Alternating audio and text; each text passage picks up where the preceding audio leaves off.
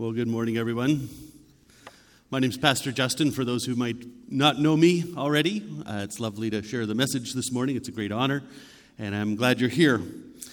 This morning, we're finishing up the book of James, and we're touching on a couple of verses in chapter five, specifically on verse twelve today. And Pastor Serge this week was giving me a hard time and teasing me because last week, if you remember, he had a large section of passages that were, he, in his words, he said he could probably do five messages, uh, separate messages just on those passages. And then this week I only have one, so obviously I have it a lot easier than he had it. So he was giving me a hard time, but I had to remind him that, uh, you know, to have a little bit of a different perspective change, because, I mean, like you could see it as a great honor. Like maybe just you could see how much Pastor Tom trusts him for giving him so many passages to work with, you know, like to him who has been given much, you know, much more will be given to him kind of thing. So you can see just how much Pastor Tom trusts you, Serge, uh, and, and how much he values your input as a teacher of the word. Uh, and then I got one verse. So there's that. I'm just joking. But today's passage is about not swearing oaths. And I don't know about you, but I haven't exactly sworn a bunch of oaths this week.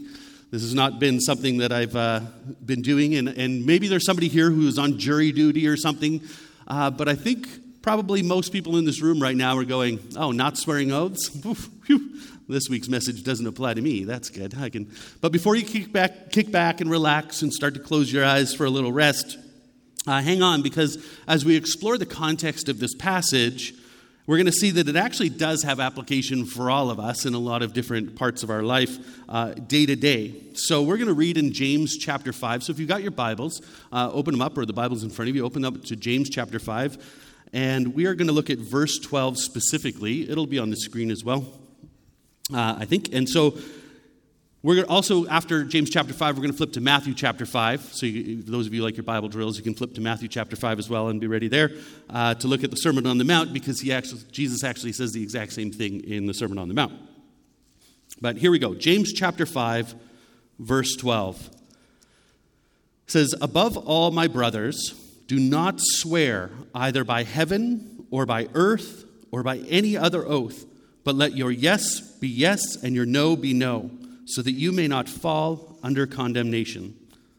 So right away on that verse, as we read it, like the obvious kind of straightforward message of this text is that when you say something, you have to have the integrity uh, and, and you know, with following through on the thing that you say you're going to do. So you shouldn't need to back up your promise by swearing an oath in order to make it more valid. So you should just be able to say that. So, you know, when somebody says, like, I swear on my grandmother's grave that, you know, I'm going to do this thing, like that's, you shouldn't need to need to put that into the words that you say. Now flip to Matthew chapter five, and we're going to see how Jesus put it. And it's in verse thirty-three of Matthew chapter five uh, and onwards. We're just going to read one verse, just thirty-three, and then we're going to pause for a second to look at the context. So Matthew five thirty-three says, "Again, you have heard that it was said to those of old, you shall not swear falsely, but shall perform to the Lord what you have sworn." So in other words, what they're used to hearing is, don't swear on something and then not follow through on it. If you swear by something, do what you said you would do, because it holds that much more importance when you swear by something. Like, so when you say, I swear on my mother's grave, you're adding emphasis to your words. You're trying to add, you know, value to what you're saying. In Ecclesiastes five, Uh, verse four, it says, "When you vow a vow to God, do not delay paying it, for he has no pleasure in fools. Pay what you vow, for it is better that you should not vow than that you should vow and not pay." So this warning in Scripture is something that they would have been very familiar with, of course. And the next part of the verse in Matthew, Jesus continues in the typical Sermon on the Mount. So they're used to saying, like, hey, if you vow something, make sure you follow through on what you vowed. But Jesus, in typical Sermon on the Mount, who he just has this pattern where he says, you've heard it said this, but I say to you this. And so he's going to change it from what they're used to hearing. So continuing on in verse thirty-four, and we're going to see how they were maybe abusing this practice. He says, "But I say to you, do not take an oath at all, either by heaven, for it is the throne of God, or by the earth, for it's his footstool, or by Jerusalem, for it's the city of the great king. And do not take an oath by your head, for you cannot make one hair white or black. Let what you say simply be yes or no. Anything more than this comes from evil." And so we see that perhaps people were maybe avoiding following through on some of their promises by swearing on things that don't carry as much weight as, say, swearing on the name of the Lord. And so, you know, like you can kind of think of it like if you went to a courtroom and, you know, they have you put your hand on the Bible and swear to tell the truth, the whole truth, nothing but the truth. But what if they had you come in and they, like, held up a rock and you put your hand on the rock and you swore by the rock? You know, swearing by the Bible carries more weight, right? Because it's the Lord's, right? Than swearing on a random object like a rock. That carries less weight. So people were, seems like people were swearing by things like heaven or earth or, th- or themselves, and that it would be kind of less bad. It's less of a big deal if you didn't follow through, if you're just like, you know, I swear on myself, like I swear, I swear that I'll do it.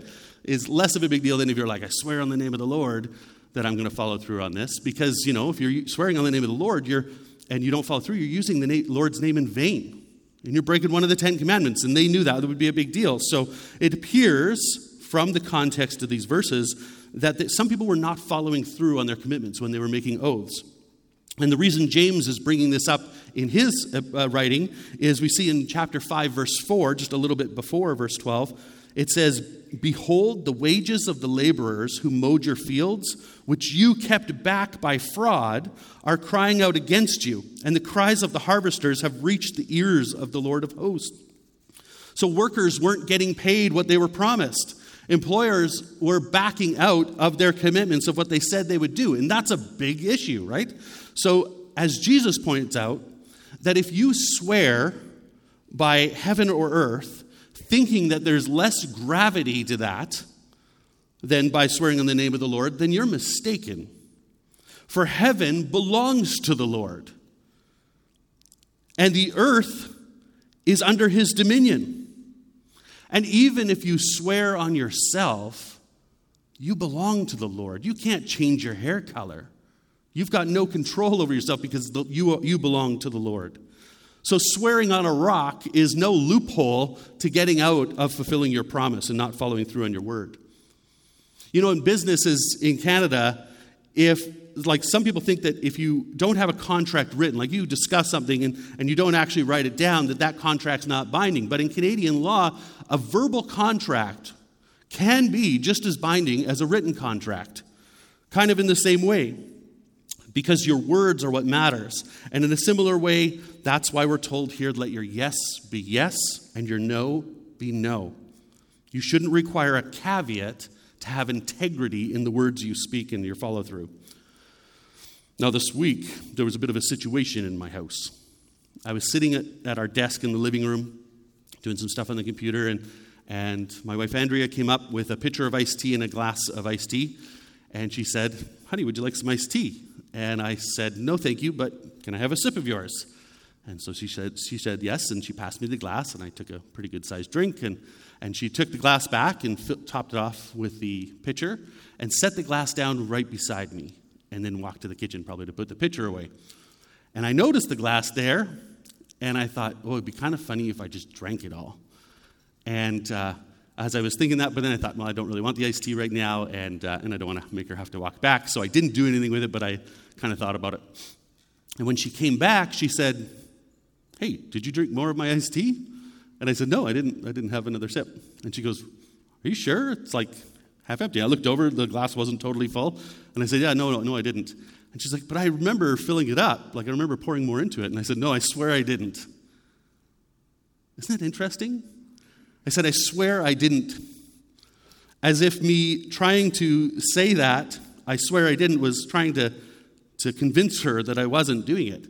And I found it really interesting, and I noticed instantly, because that's what I'm preaching on this week, and that was just sort of uh, something that came out of my mouth, and even though it was just like sort of a colloquialism, just, you know, I wasn't like, you know, I swear I did not drink iced tea. Um, even though it was just kind of more casual, I had to think, what's the reason that I said it? Uh, you know, even in a funny situation, which leads us to the last part of James, to these passages, uh, both actually both what James and Jesus both say, that anything more than this, your yes be yes and your no be no, anything more than this comes from evil and condemns us. Interesting. Is that true? Is it true? Like, because, I mean, so many of us might just throw out something like that into our conversations in a far more casual context. And so, does it really come from an evil place? And as I pondered this, I realized that when we swear something, like whether it's formally, formally or informally, it could be for a number of different reasons. So it could be because we're lying and we're trying to convince the person that, that we're telling the truth, right? We're trying to add weight to our lie to say, no, no, I swear I did not take that thing or do that thing, right? And so, you know, I swear at my mother's grave, you know, whatever. We're, we're trying to add value to our lie to make it more convincing. Or maybe we're inconsistent with the truth that we tell. And so maybe we lie often and we try to, uh, you know, when we do tell the truth, we try to add value to the times we're telling the truth. Like, no, no, this time, I swear I'm telling the truth this time. Kind of like the boy who cried wolf kind of thing, right? And so maybe we're inconsistent with that. Or perhaps we're not being believed by the person that we're talking to. And so, you know, they're not really trusting us in that moment. And so we're trying to defend our pride. You know, we don't want to be not believed. So we are like trying to convince them, no, I swear I didn't I didn't drink that iced tea. You know, or maybe it's just we're doing it flippantly. You know, we're swearing, no, no, like uh, we're saying it in a way that's like, no, no, I, I swear I this or I swear that, in a way that's just more casual. And in those cases, we're using the Lord's name in vain because we're not paying attention, or we're casually swearing on the, the name, name of the Lord, or by things on the earth or things in the heaven, or by ourselves. So there's not really much good that can come from swearing, casually or not, all the time. But then my mind wondered, is it actually a sin to swear? Like, is it sinful? Like, if you're in a courtroom, you know, somebody gets called for jury duty or whatever, and you're in a courtroom, and they ask you to put your hand on a Bible and swear to tell the truth, the whole truth, and nothing but the truth. Is that sinful? Like, should Christians not be doing that at all? And I think at this point is where the answer gets a little bit more complicated than a simple yes or no. So on one hand, it might be good for us to generally avoid that. But you see in Scripture that we see actually Paul himself swearing oaths. A couple of times he swears an oath. And so one part is in Galatians one verse twenty, which says, "In what I'm writing to you, before God, I do not lie."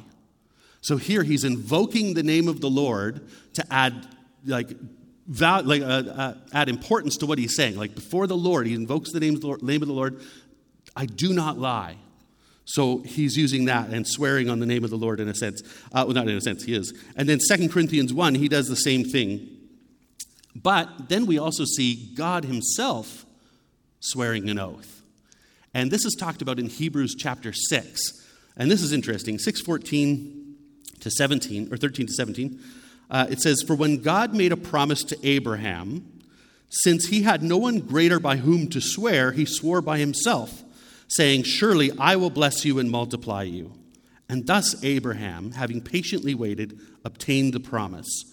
For people swear by something greater than themselves, and in all their disputes an oath is final for confirmation. So when God desired to show more convincingly to the heirs of the promise the unchangeable character of his purpose, he guaranteed it with an oath." So we see God himself swears an oath, and he swears on himself because there's nothing bigger or better than him. So uh, that's interesting. And so we can know just from those contexts that swearing an oath in and of itself is not sinful because God himself cannot sin. So therefore, it must really depend on the context and the conviction of the person swearing the oath. And like a lot of things, it's often a matter of the heart. Um, when I was talking in our prayer time before, I said, "I said I got to be careful. I, this is a bit of a shorter message, and I got to be careful not to ramble too much." And and uh, and Jamie said, "Well, just don't start talking about Romans then, because she knows that I like to go on about Romans." Uh, and I said, "Well, funny you say that, because uh, but I won't ramble too much about Romans. But we do learn in Romans chapter fourteen that Paul says that our personal conviction matters on these issues. And so whether you feel like you whether you feel that something is a sin, if you feel that taking oaths is a sin, then it can be a sin if you do it. But if you feel that it's fine to take an oath, then sometimes it can be fine for you to take an oath. And that's a whole study of itself in Romans and Romans chapter fourteen, but we see that we must discern context and our personal conviction on these things. You don't have to be legalistic about it, but you do have to be very concerned and or convicted. And so if you're concerned or convicted about it, then don't do it. And if you find yourself in a courtroom and they ask you to put your hand on a Bible and swear the oath, opt out. Don't do it. If you're not comfortable with that, you don't have to do it. And it turns out in Canada and in the United States, uh, you are not required to take that oath. You can just simply opt out. And there shouldn't be any reason for you to not speak with integrity without invoking the name of the Lord. And on the other side of the coin, Jesus and James are clear that it's not the oath that's the problem, right? So it says, um, oh, rather the need for an oath, uh, the need for the oath should not be required. And that's what their statements are saying. So simply our honesty and our integrity should be consistent enough. You shouldn't need an oath to add weight to your character to confirm the thing that you've said. Just let honesty be on your lips. And that means at work. And that means at parenting. And that means at school and towards your parents. And in all contexts, in your marriages, your yes should be yes and your no should mean no. And by being consistent in these things, your reputation will continue to grow. And people will, will understand you, that you mean what you're saying. And the people in your life will be able to trust your word. And in this way, you get to love God more by not using his name in vain. And you'll love others more because you're going to treat them in the same way that you also want to be treated. Because let's be honest, nobody likes it when people back out on, on their word.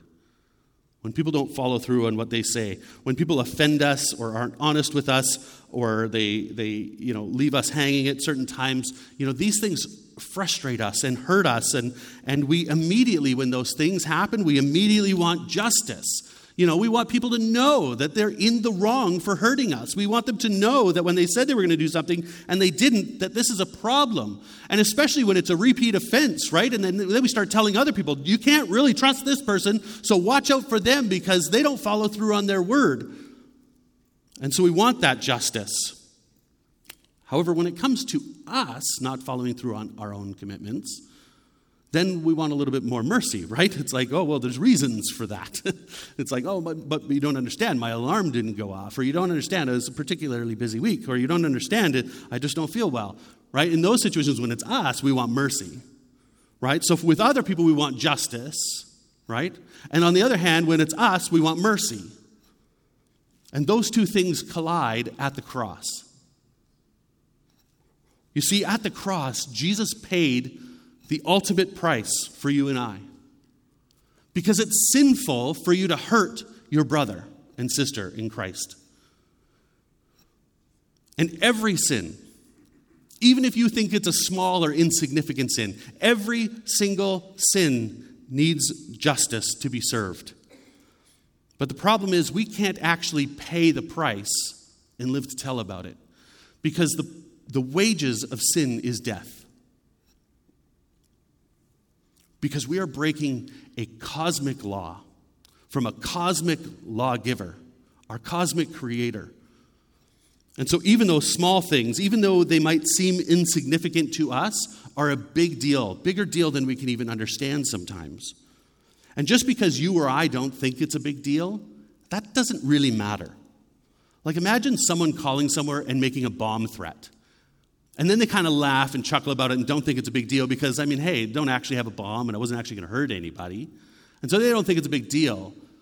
But then when they get charged for it, and should get charged for it, for making that threat, like they don't, they may not understand, but it doesn't matter how you feel about it, right? And in the same way, the way we handle sin, the way we talk about sin, it's kind of the same way. We may not understand the gravity of the sin that we commit, but all sin needs to be uh, paid for. And it's easy for us to justify it, and it's easy for us to like say, oh, it's not a big deal, and I did it for these reasons. But God must hold us all accountable. Otherwise, he's not a just, good God. if he just turns a blind eye to the bad things people do, right? And since we can't pay the price of death and then live to tell about it, Jesus paid it for us. He went to the cross and he took our sins on himself. He took the judgment that we deserved and he paid for it in full for anybody who's willing to trust in his name and believe in him as their Lord and Savior. And so this is where the mercy collides at the cross. We need mercy because we deserve to be held to account. And yet God wants us to be free. We don't want to be held accountable for our sins. You know, we want freedom from them. And Jesus gives us that free gift. And all you got to do is simply acknowledge your sinfulness. You have to ask God for forgiveness for your sins and then believe and trust in him for that forgiveness from Jesus. And then at that point, you can start your journey of living under the law of Christ, seeking to bring God glory. At the cross, justice is served and mercy is freely given. And at these final verses in the book of James, he says this, "My brothers, if anyone among you wanders from the truth and someone brings him back, let him know that whoever brings back a sinner from his wanderings will save his soul from death and will cover a multitude of sins." James wants us to keep one another from wandering from the truth. He wants us to be unified in following Jesus because the world can deceive us. I mean, heck, we can deceive ourselves so easily. We don't even need the world to deceive ourselves. But we can't be condemning of one another. It's so easy to point out other people's shortcomings and to say, look at them, look how bad they are. They're not, I'm not that bad, and how could they? It's self-righteousness at its finest. Our arrogance and our pride can run rampant when we feel justified, and instead, we must, in those times where, where any time that you feel so self-righteous that you look at that, oh, that other person and look how bad they are, oh, that, you know, in any area, whether it's extreme sinfulness or not, maybe it's just bad customer service you got, and you feel so self-righteous in that moment. Those are the times you need to go to the cross yourself. You need to let Jesus be your sustenance. You need his healing and his restoration in, in your heart in those moments. And then from that place of healing, you then invite other people to join you at the foot of the cross. The gospel is just one beggar showing other beggars where to get food. You can invite others to Jesus with love that Jesus requires of us, while showing genuine love to God. And ultimately, James wants us, in this letter we've gone through, James wants us to live out our faith in practical ways while showing that genuine love for God and a genuine love for others. And living out our faith actively so that others might come to know Christ and their souls will be rescued by the wonderful mercy of the gospel. And imagine if we all did that. I mean, we know, we know that, that people look at Christians and think we're hypocrites because we're preaching Jesus who's perfect and we're not perfect. And so they see us living, well, you're not, you're not perfect and you're preaching perfectness. And so they think we're all hypocrites. And reality is everybody's hypocrites in the planet. And we all need Jesus. That's why we're doing what we're doing. So imagine what your life might look like if you operated your life with a bit more integrity. Imagine what that would do to your sphere of influence if your yes was just simply yes and your no was simply no. And people would look at you and they would go, wow, that person, that's a person of character. And they might want to get to know you a little bit more and might want to hear why, why do you live with such integrity in your life? And you get to show them Jesus because you're showing love to them. And you might have more opportunities to share with them. Imagine if we all went out and lived a life where our integrity was just top notch. And any time we made a mistake, we went to the foot of the cross and we apologized to the people we hurt and we said, ah, oh, I'm so sorry. I really dropped the ball on that, or I didn't follow through on that promise and I'll try to, we'll try to make it happen, or whatever. The, sometimes circumstances change and that's reality. But imagine if we approached those things with grace and we didn't condemn one another. We didn't shoot at each other in the church when we make mistakes. Imagine how that might change Saint Albert even, let alone the rest of the world. Let's pray together.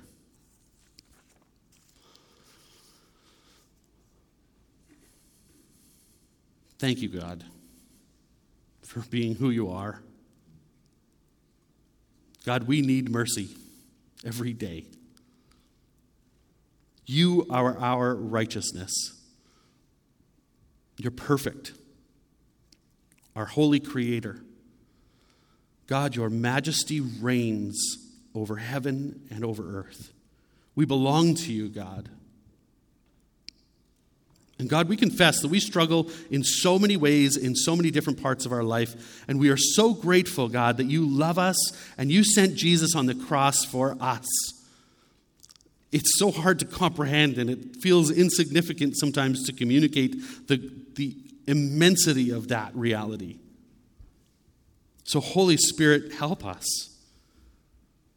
Speak to our hearts. Guide us to make better decisions, to follow through on our words. And God, there are people probably in this room who do not know you, who want to investigate what this is all about, or who want to learn more, or want maybe want to, you know, pick out, you know, chew the meat, spit the bones kind of thing when it comes to Christianity.